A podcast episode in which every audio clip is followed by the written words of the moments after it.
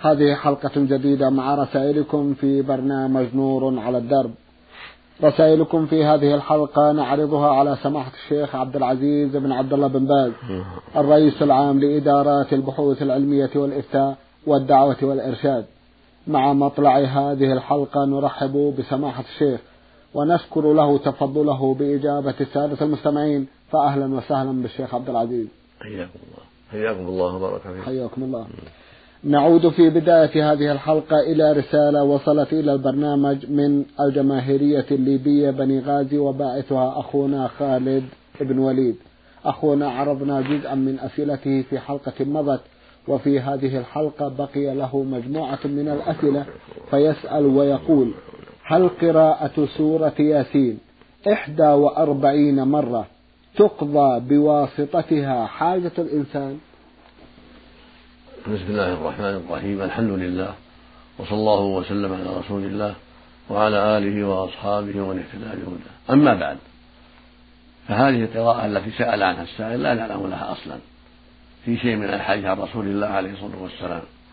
فاعتياد ذلك واعتقاده بدعة لا وجه لها. بل المؤمن يقرأ القرآن ويكثر من تلاوته في كل الأوقات حسب طاقته. والأفضل يبدأ من الفاتحة ثم يستمر حتى يختم.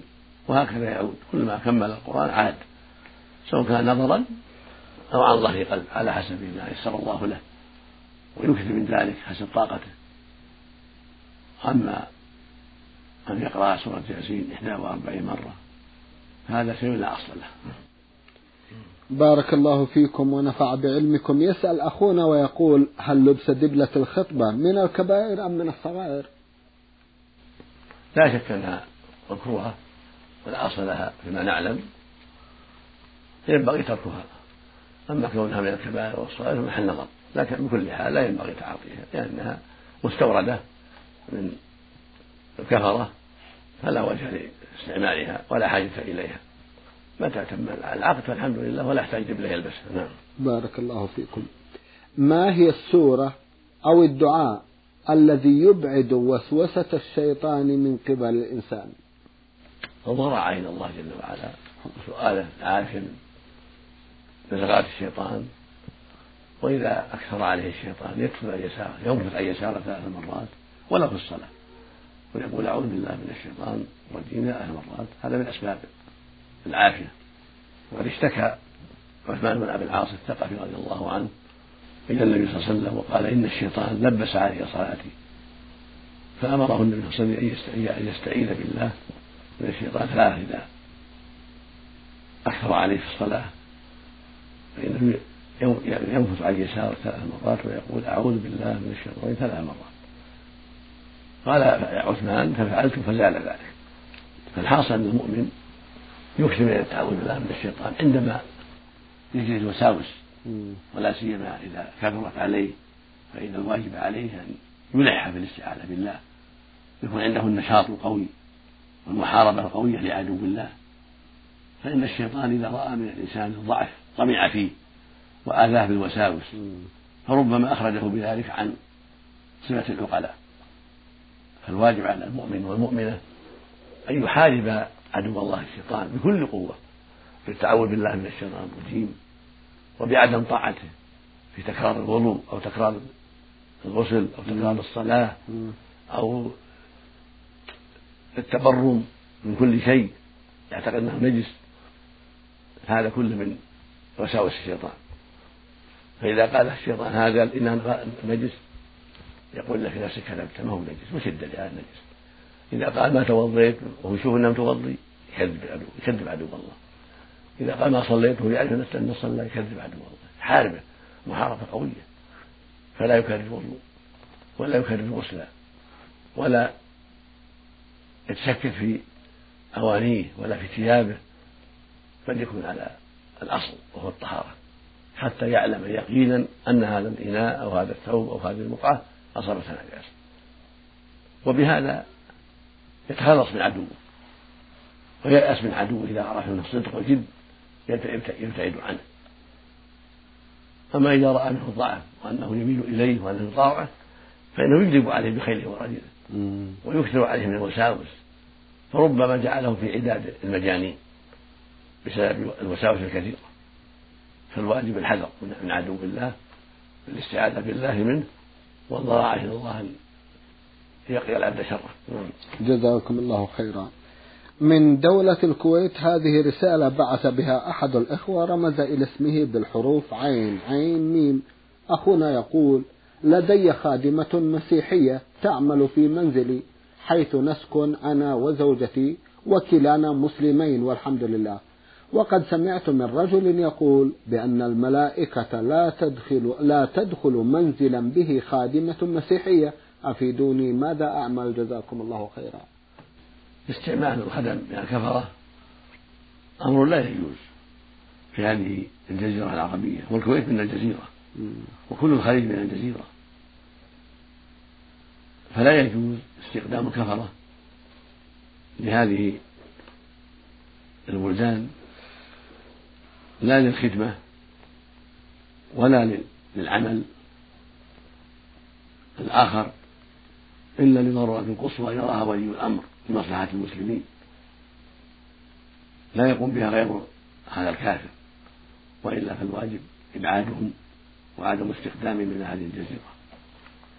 وقد قال عليه الصلاة والسلام في فيما رواه مسلم في الصحيح لأخرجن اليهود والنصارى من جزيرة العرب من جزيرة العرب حتى لا أدعى إلا مسلما وقال وقد أوصى صلى الله عليه وسلم بإخراج الكفار من الجزيرة رواه البخاري في الصحيح. فالواجب على الأمة الإسلامية تنفيذ وصيته عليه الصلاة والسلام. وتنفيذ أوامره في إخراج اليهود والنصارى وسائر الكفرة من هذه الجزيرة كالبوذية وأشباهها من الأديان الباطلة وألا يبقى في هذه الجزيرة إلا المسلمون فإذا أردت أن تستخدم عاملا أو سائقا أو خاتمة فعليك عند الحاجة أن تستخدم من المسلمين. وأن تتحرى أيضا المسلمين الطيبين لأن بعض المسلمين ينتسب الإسلام وهو لا يعمل به. بل عنده من المعاصي والشرور ما عنده. لكن ينبغي للمؤمن إذا أراد أن يستخدم خادمة أو سائقا أو عاملا أن يتحرى الطيب المستقيم في دينه وأن يوصي وكيله بذلك حتى يتحرى له الخادم الطيب والعامل الطيب. وإذا يسر الله إسلام من وصل إلى البلد وهو كافر إذا يسر الله إسلامه هذا خير كثير ونعمة كبيرة إذا تمكن المؤمن من دعوته إلى الإسلام وترغيبه في الإسلام أو دعوة الخادمة إلى الإسلام وترغيبها في الإسلام هذا خير كبير. فإذا أسلم الخادم أو الخادمة فالحمد لله. وإلا فالواجب إعادهم وعدم استخدامهم. وإذا كانوا استخدموا فالواجب إعادهم إلا أن يسلموا. عملا بالأحاديث الواردة عن رسول الله عليه الصلاة والسلام. وقد كثر هؤلاء المشركون في بلاد الجزيرة وهذا غلط. غلط. ينبغي تلافيه ينبغي لولاة الأمور أن يتلافوه وأن يحرصوا على إبعادهم وتنبيه الناس على إبعادهم حتى لا يبقى في الجزيرة إلا المسلمون. نعم. بارك الله فيكم. يسأل أخونا سؤالا آخر ويقول أرى من المصلين في أرى من المصلين في المسجد عند الجلوس للتشهد الأخير؟ عند السلام يهز البعض رقابهم إلى أسفل ثم يسلم على يمينه ويهزها إلى أسفل ثم يسلم على يساره. أفيدونا عن هذا؟ هل له حكم؟ آية آية. يقول أرى من المصلين في المسجد عند الجلوس للتشهد الأخير؟ عند السلام يهز البعض رقابهم إلى أسفل ثم يسلم على يمينه ويهزها إلى أسفل ثم يسلم على يساره. أفيدونا؟ هل لهذا أصل؟ جزاكم الله هذا لا أصل له. السنة الخشوع في الصلاة والطمأنينة وعدم هز الرقاب أو الأيدي. وبعض الناس يهز يديه ويومي بيديه حين الجلوس في التحيات قبل أن يسلم. وقد أنكر النبي على من فعل هذا عليه الصلاة والسلام. وأمرهم بالسكون في الصلاة. قال ما لي أراكم تؤمنون بأيديكم كأنها أذناب خير الشمس يعني عند السلام. فالحاصل أن السنة الركود والخشوع والطمأنينة وعدم الحركة لا بالرؤوس ولا بالأيدي عند السلام ولا قبله ولا في أي جزء من أجزاء الصلاة. الواجب الطمأنينة والبعد عن العبث. قال الله سبحانه قد أفلح المؤمنون الذين هم في صلاتهم خاشعون. فكونه يعبث برقبته أو يعبث بيديه كل هذا لا أصل له. وأقل أحواله الكراهة الشديدة وقد يحرم إذا كثر وتوالى حرم وأبطل الصلاة. إذا توالى العبث وكثر حرم وأبطل الصلاة. نسأل الله السلامة. فالواجب الحذر. نعم. جزاكم الله خيرا. شيخ عبد العزيز اجتمع لي في هذه الحلقة ثلاث رسائل ومرسلوها من أخواتنا المسلمات المستمعات. وقضيتهن واحدة تقريبا. لعل إحدى هذه الرسائل تعبر عن تلكم القضية فهذه إحداهن تقول أنا أختكم في الإسلام وأنا أعاني من مشاكل في حياتي وهي أنني أعيش في وسط بعيد كل الناس فيه عن الدين. فأنا أدرس في معهد وهذا المعهد مختلط بين الجنسين ويمنع فيه لبس أي نوع من الحجاب. وكل الذين موجودين فيه بعيدين عن الدين وأنا أجد نفسي أتأثر بتصرفاتهم ويزداد بعدي عن الله وعن إقامة فرائضه وهي الصلاة. حيث أقول لنفسي ما نفع صلاتي وأنا أضطر كل يوم إلى ارتكاب المحرمات والمعاصي بقصد وبدون قصد وأريد منكم أن ترشدوني إلى الطريق الذي فيه سلامتي من غضب الله وراحة للنفس مع أنني لا أستطيع أن أترك الدراسة وأحافظ على العزلة لأن الشهادة في هذا الزمن ضرورية جدا وبخاصة لي أفيدوني جزاكم الله خيرا. ورسالة أخرى وصلت من العراق في نفس المعنى وثالثة من جمهورية مصر العربية. نرجو من سماحة الشيخ أن يتفضل بتوجيه الأخوات إلى الطريق الأمثل وهن في ذلكم الوسط الذي وصفناه في رسائلهم.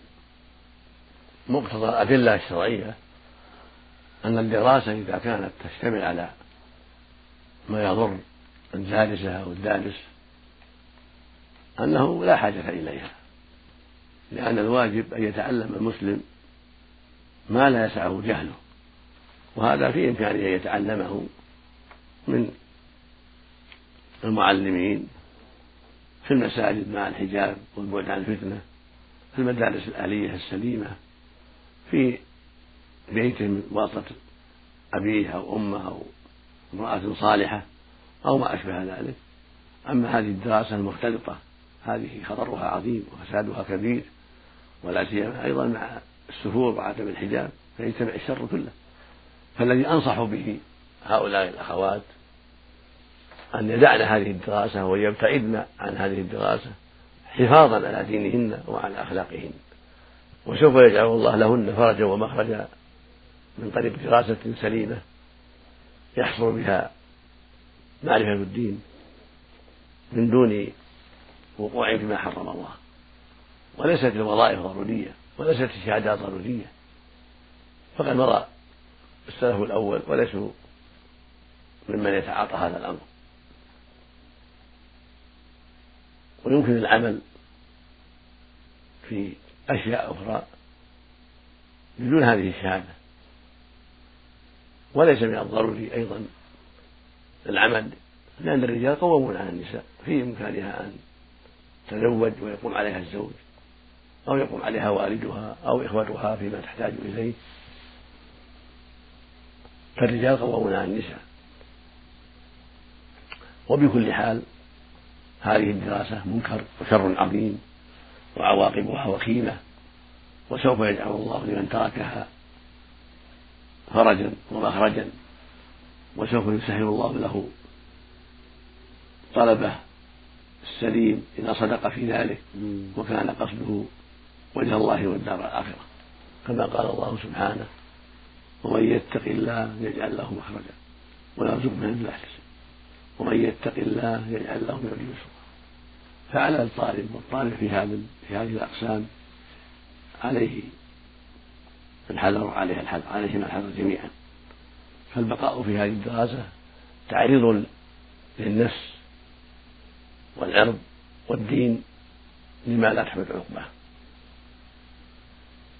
والمسلم مأمور بأن يصون نفسه عما حرم الله وأن يبتعد عن أسباب الخطر وقد وعد الله عباده بتفريج الكروب وتيسير الأمور فعند الضيق يجب الفرج. ومن يتق الله يجعل له الذي يسرا فهذه نصيحتي لهؤلاء الأخوات ولأشباههن. من الطالبات في المدارس والمعاهد والكليات المختلطة. نصيحتي للجميع ترك هذه الدراسة والمطالبة لولاة الأمور بالدراسة غير مختلطة للنساء على حدة وللرجال على حدة. ومتى صدق الشعب في هذه الأمور وطلب من ولاة الأمور إفراد النساء وإفراد الرجال؟ كل على حدة كل في دراسة تخصه. فإن ولاة الأمور لا بد أن يستجيبوا لأن هذا أمر معقول ومصلحته ظاهرة. وإذا جد فيه الشاب طيب وبين لولاة الأمور الأضرار العظيمة والعواقب الوخيمة فإن ولاة الأمور إن شاء الله يستجيبون لهذا الأمر. إذا رأوا من الشعب الصدق في ذلك والهمة العالية في ذلك. ولا يجوز للإنسان يقول هذا مستحيل أو هذا غير ممكن. لا كل هذه الدعوة لا لا تليق. بل ينبغي أن يحسن الظن بالله وأن لا ييأس من الإصلاح وولاة الأمور في بلاد المسلمين. يرجى لهم الهداية إذا صدقوا وإذا أرادوا الخير. والله والله المسؤول أن يهديهم ويوفقهم للخير وأن يصلح لهم القلوب والأعمال والبطانة اللهم وأن يشرح صدورهم للتمسك بشريعة الله ولحكم شريعة الله. فعلى الشعب أن يعينهم على هذا وأن لا يطاوع في ما حرم الله بل يكون عنده النشاط والهمة العالية في فعل ما أمر الله وترك ما نهى الله. رزق الله جميع التوفيق والهداية. اللهم آمين جزاكم الله خيرا. سماحة الشيخ أخواتنا في أسئلتهن يعرجن إلى فتوى ذكرت أن الوجه والكفين ليس بعورة. رأيكم في هذا وتوجيهكم لو تكرمت. لا شك إن هذا عورة قد تكلم في هذا مرات كثيرة. كتبنا في هذا رسالة سميناها السهور والعيال الوجه والكفان عورة. وهذا هو الحق الذي عليه المحققون من أهل العلم قد دل عليه قوله تعالى وإذا سالتمون متاعا فاسالون من وراء حجاب. ما قال الرب الا وجهها وكفيها ثم قال ذلكم اطهر لقلوب قلوبهن فذكر أنه اطهر للقلوب لقلوب الرجال والنساء جميعا. والطهارة مطلوبة للجميع. قال الله سبحانه في كتابه يعني وقل للمؤمنات يغضبن من أبصارهن ويحفظن فروجهن ولا يبدين زينتهن إلا ما ظهر منها. قال ابن مسعود الملابس. قال ابن عباس وجه الكفين. قال بعض أهل العلم مراده يعني قبل الحجاب. أما بعد الحجاب فلا وجه ولا كفين. مراد ابن عباس يعني قبل الحجاب. وعلى فرض أنه أراد بعد الحجاب فقوله مرجوح. قول مسعود هو الصواب. ويدل عليه ظاهر القرآن والسنة. ويدل عليه حديث عائشة رضي الله عنها لما وقعت. وقعت الإفك. وتكلم فيها بعض المنافقين وبعض من اغتر المنافقين. رموها بصفوان المعطل لما وجدها صفوان متخلفة عن الجيش وحملها حتى وصلها الجيش. فرماها أهل الإفك رمى به وهي البراء رضي الله عنها وهي الحرة المصونة التي صانها الله وحماها وكذب من رماها بالفاحشة. قالت رضي الله عنها فلما سمعت صوت صفوان المعطل استرجع لما رآها قالت تخمرت بوجهي وكان قد رآني قبل الحجاب هكذا روى الشيخان في الصحيحين. وهذا يدل على أنهم كانوا قبل الحجاب يكشفون وجوههم وبعد الحجاب ستروا الوجوه وهذا هو الصواب. نعم. جزاكم الله خيرا. أخت لنا من ليبيا تقول أم كلثوم سين سين. تسأل وتقول إنها تعمل في الخياطة وتخيط للناس حسب أذواقهم ورغباتهم. فمنهم من يريد الواقي ومنهم من يريد العاري والفاضح. هل عليها إثم إذا استجابت لرغبة أولئك الذين يرغبون؟ تقول إنها خياطة وتخيط للناس حسب أذواقهم ورغباتهم. ومنهم من يريد الواقي ومنهم من يريد العاري الفاضح. هل عليها إثم إذا استجابت للصنف الثاني وأعطتهم أو اشتغلت لهم على رغباتهم؟ نعم نعم. عليها إثم. لأنها معينة على الإثم والعدوان. والله يقول سبحانه ولا تعاونوا على الإثم والعدوان.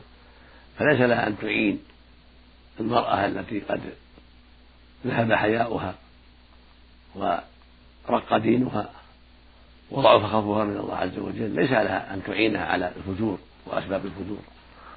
فاللباس العاري هذا فجور وشر عظيم وبلاء كبير ووسيلة إلى الفساد العظيم.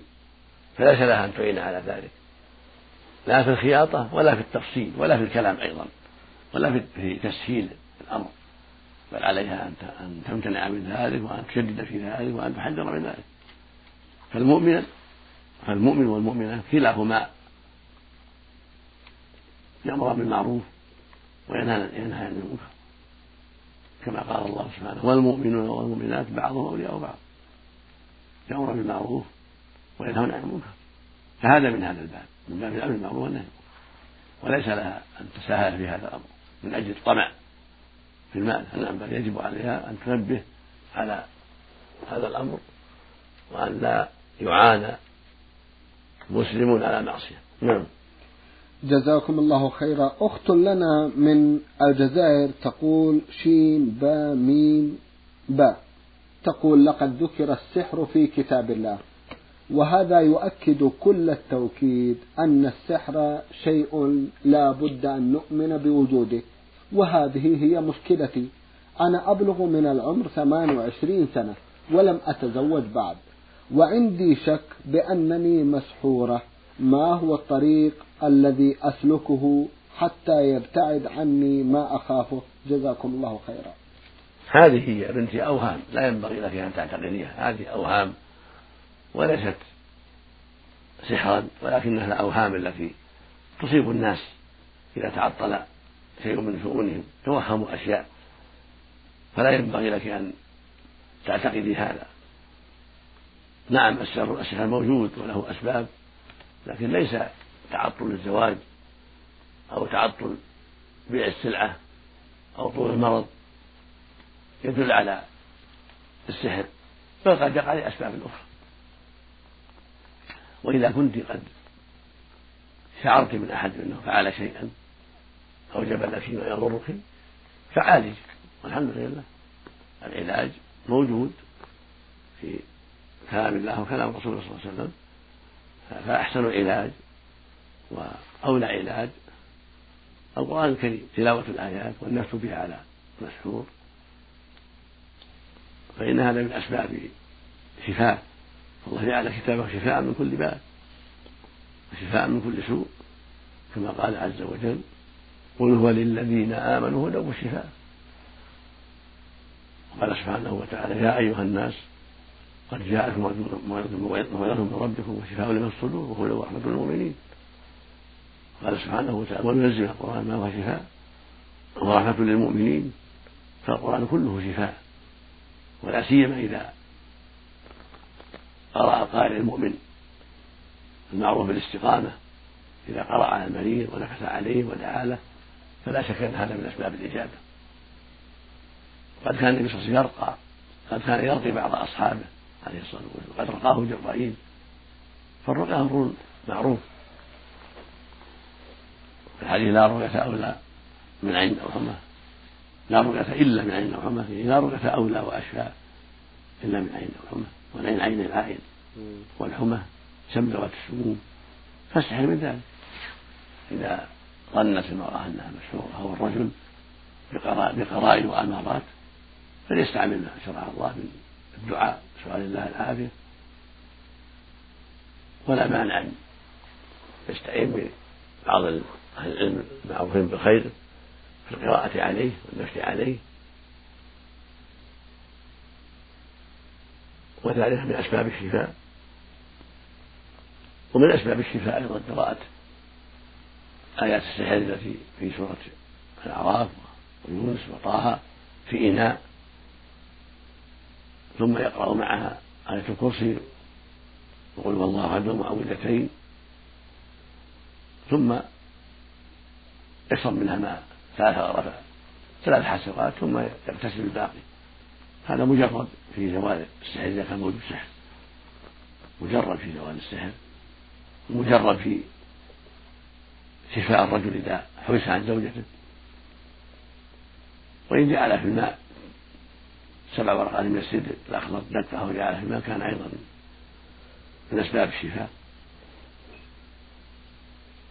نبه نبه على هذا كثير من أهل العلم ونبه عليه الشيخ الفرحان الحسن في كتاب فتح المجيد في شرح باب ما جاء في النشرة فالمقصود أن هذا الحمد لله هو علاج مثل سائر الأمراض له علاج فالعلاج من أعظم الأسباب التي يشفي الله بها العبد إذا صدق وأخلص لله وحسنت نيته وضرع إلى الله وسأله العافية فهو سبحانه قريب مجيب وهو قائل ادعوني أستجب له. فالله المستعان. نعم. الله المستعان. سماحة الشيخ في ختام هذا اللقاء أتوجه لكم بالشكر الجزيل بعد شكر الله سبحانه وتعالى على تفضلكم بإجابة السادة المستمعين وآمل أن يتجدد اللقاء وأنتم على خير. نسأل الله التوفيق. مستمعي الكرام كان لقاؤنا في هذه الحلقة مع سماحة الشيخ عبد العزيز بن عبد الله بن باز الرئيس العام لإدارات البحوث العلمية والإفتاء والدعوة والإرشاد. شكرا لمتابعتكم مستمعي الكرام. وسلام الله عليكم ورحمته وبركاته.